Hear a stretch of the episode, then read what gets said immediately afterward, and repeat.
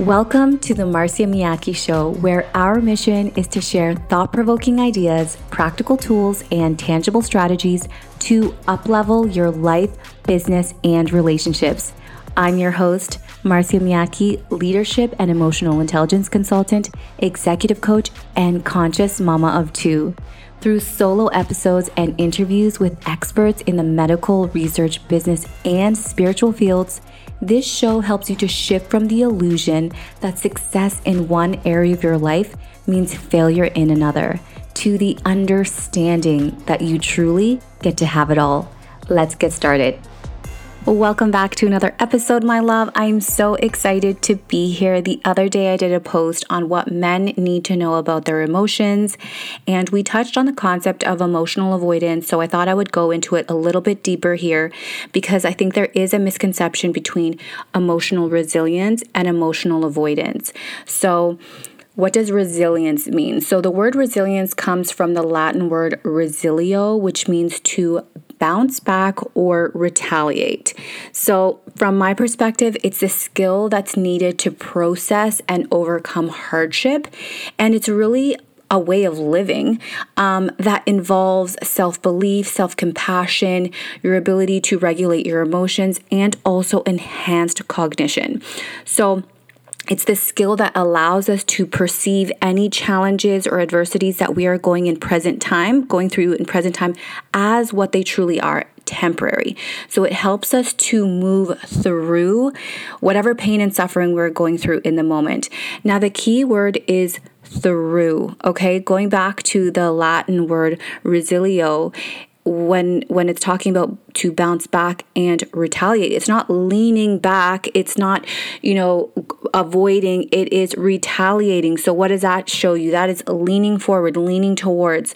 So resilience is about moving through. So that's really key here. And that's the the biggest distinction i would say between emotional resilience and emotional avoidance okay so, someone who has a high level of emotional resilience is someone who you can see in challenging situations and they're able to move through it. They have some level of dignity about it as well. You don't see them falling into some kind of victim mode. They're able to see the situation for what it is, yet move through, find the lesson, uh, and still find their inner strength through whatever they're going through.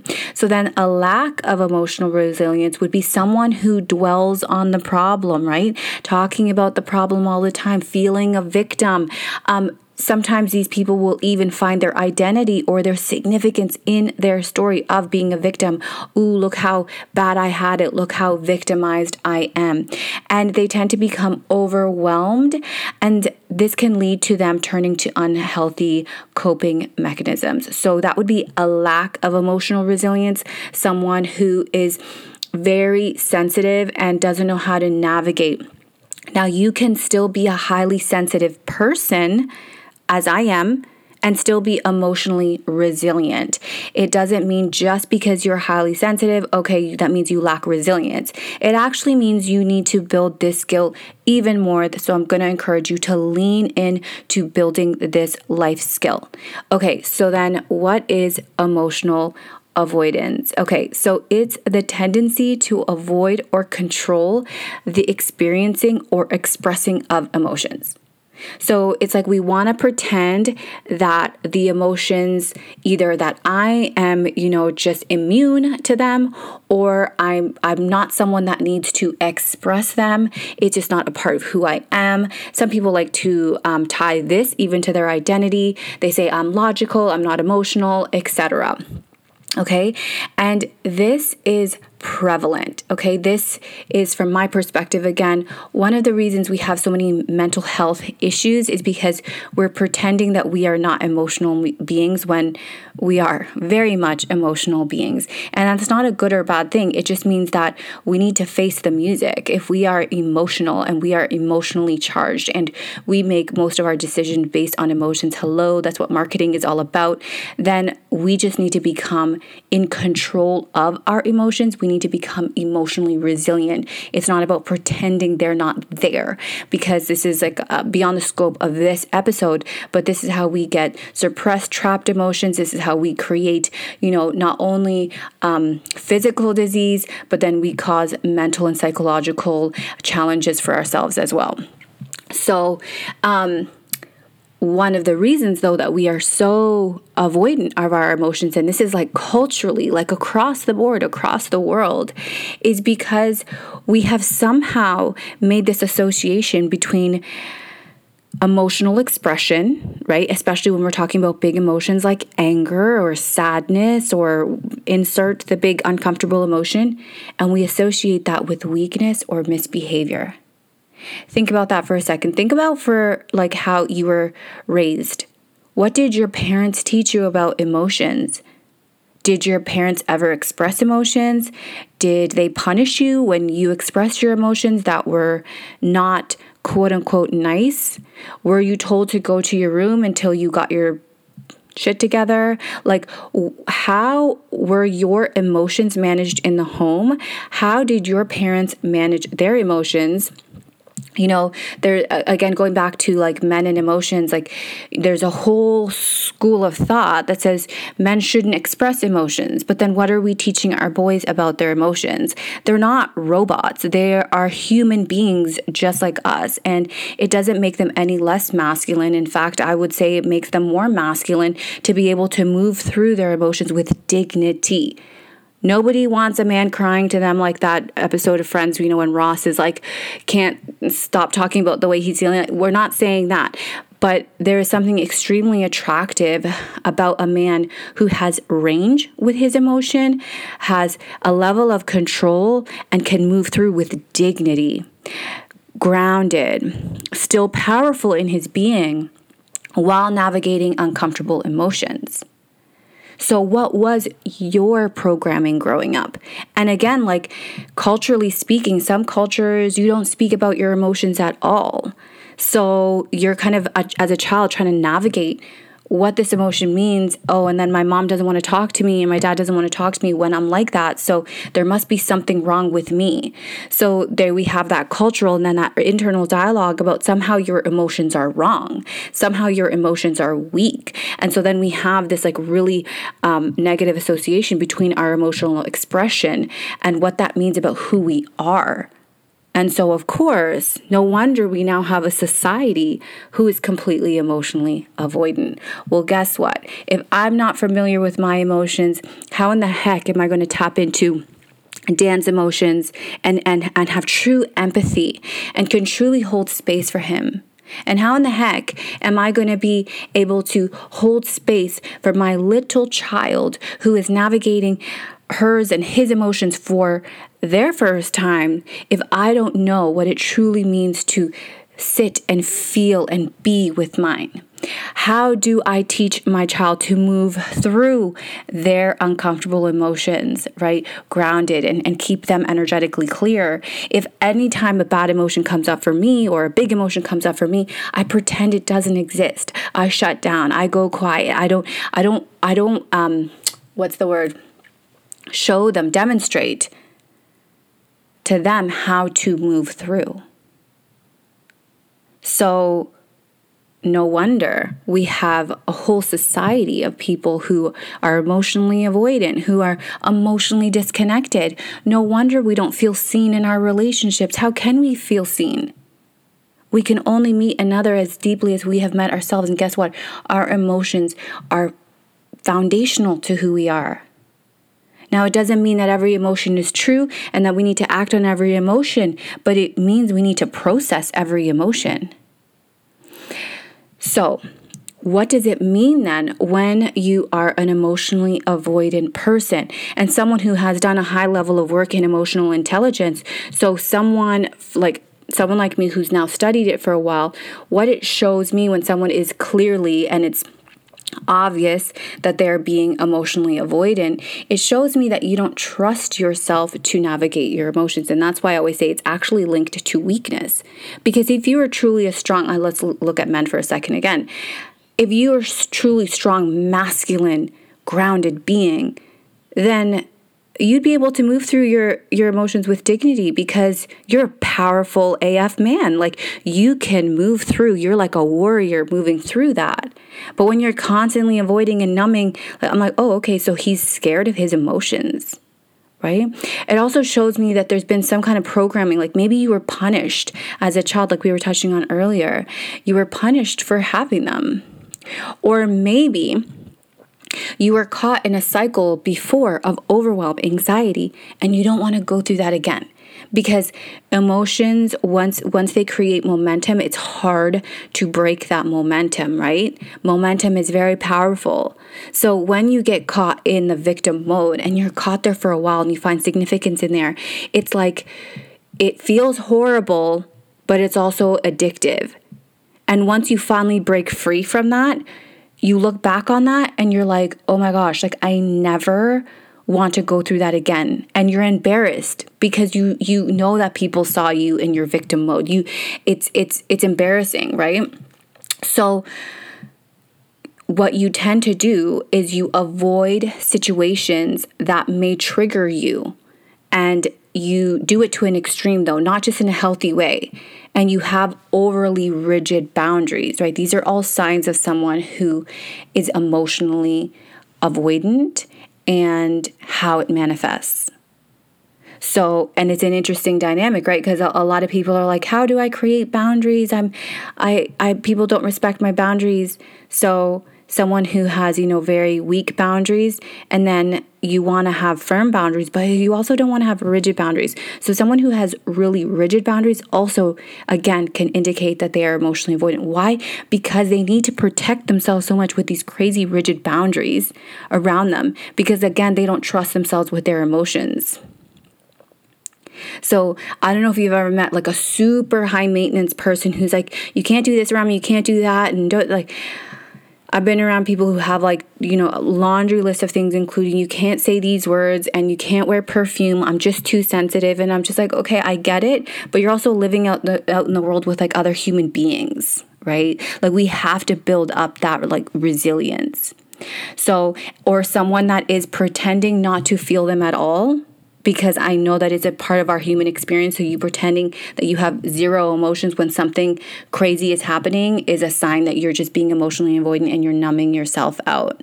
Okay, so those are all signs of someone who is emotionally avoidant. And I'm going to share my story because I feel like I've been through all of those. So growing up, well, when I was young, I experienced a lot of trauma in my foundational years, like one to five. And I was such a scared, anxious little girl. So I couldn't speak English, moved to Canada. I was like, what is this? And I was terrified. I didn't talk, I couldn't read. So I was so insecure. And everything made me cry. Everything made me cry. So one of the first days I was on the school ground, and like everybody at that school like knows this story. and these, I was so little I was so little, so I looked about three when I was five. And I was there and people came to say hello because I was like the new girl and my sister couldn't speak English. Like they had heard all these things, so they wanted to come say hello. And I was just terrified and I just cried. And I cried and they brought me into the classroom. They had to bring my sister in to come like calm me down. I was constantly crying. I was constantly in like trauma response of flight. I wanted to get the heck out of there. I tried running away from the school, like all these things. So I was emotionally like a, a volcano. Like I would just anything that triggered me, it would be massive tears all the time.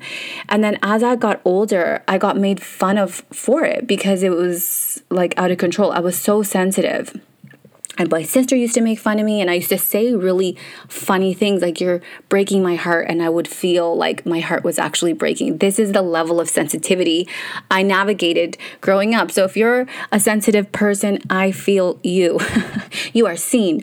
Um, so i was going through that and then i was so embarrassed of like how victimy I was. Like everything would be this huge thing that I would cry about. And it would take me so long to bounce back from things. And I was like, this is just straight up embarrassing.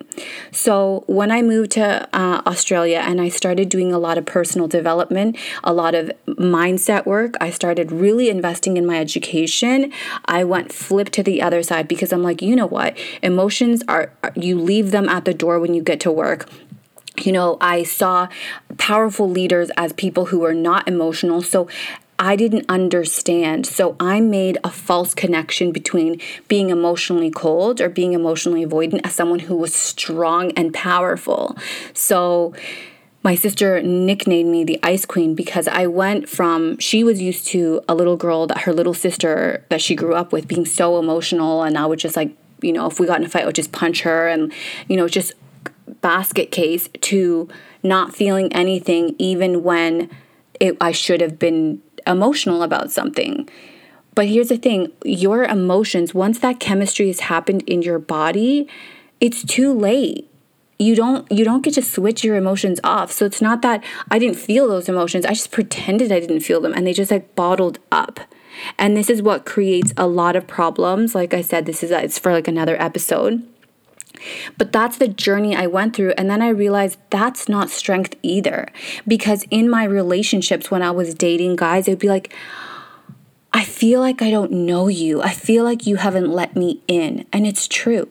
When you are emotionally avoidant with your own emotions, you don't truly let anybody in. And for anybody that's connected truly with themselves and has a deep sense of knowing for themselves will feel that you are emotionally unavailable. And so your relationships will be surface. And guess what? When your relationships are surface, you will feel alone. You will feel lonely, regardless of whether you are married or have children, whatever, because nobody can truly see you because you are not willing to truly see yourself. And that's when I really embarked on the journey of understanding my emotions and building my emotional intelligence because I realized. I actually had the external success. I worked my tail off.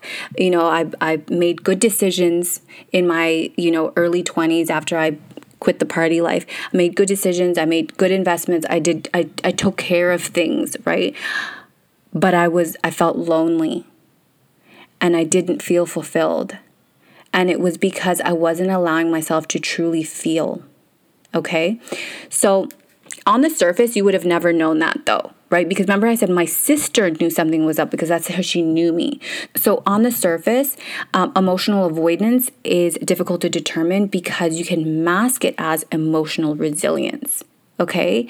So, for example, someone at your work who never gets angry Okay. It could be like the crazy situation and they are like poker face. Now, are they placid and easygoing or are they suppressing their emotions? Only that person knows the chemistry that's happening in their body, like what emotion they're actually feeling, and also the people close to them can will be able to see if they have some maladaptive coping mechanisms. For example, overeating, overstimulation, over drinking, always being distracted, moving like fidgeting, even being overly social. So, in most things that are extreme can be indicative. So, like for example, someone who is uh, socially avoidant, like they're not even gonna go ever to a social thing because something could trigger them, lack of emotional resilience. But the same thing for someone who is always out, who has to always be with someone, they're afraid to be alone. When they're alone, they're with their own thoughts and emotions, and that's too much. They don't want to face the music. So they constantly keep themselves distracted. But again, only you know whether you are exhibiting emotional resilience or emotional avoidance. So I want you to pause for a second and just reflect on your own journey with your emotions. What has been your journey? Have you been through the roller coaster like me, where very emotionally volatile, victimy, and then like ice ice queen, ice princess? Have you always been avoidant because that's how you were programmed at a young age? Or were you always like quite regulated and like were, were able to move through? I want you to reflect on that for a second. Not just what you think, but what do my actions show? Are my actions of someone who is emotionally resilient or emotionally avoidant? Now, this is so important, my love, because this, this answer is going to either point you towards the direction of the life that you want to take, the life that you want to create, or a life of dissatisfaction and pain. The only way for us to live truly fulfilling lives is to actually be able to move through the painful parts. So, are you someone that when you go through a breakup, you actually allow yourself to feel? Or are you someone that's like, oh, I'm fine? You talk to your friends about it, and then boom, you're on to the next person. Because that's another sign of avoidance. So, reflect and be honest with yourself. And even in right now, as I ask you that, even the subtle changes in your physiology right now does your mind want to go somewhere else, or can you be truly present with yourself right now? Be like, I'm here with you, I'm answering, I'm emotionally avoidant, or I'm emotionally resilient. And just know that, yes, some of us through our life circumstances may have like a higher level of emotional resilience, but it is certainly a skill that you can build. Thank you so much for taking the time to be with me today. If you love this episode, please share it with someone. And if you're a longtime listener, it would mean the absolute world to me if you would rate and review this show on iTunes. I love you so much, and I can't wait to connect with you on the next episode. And remember, it's not only possible to have it all, it is your birthright.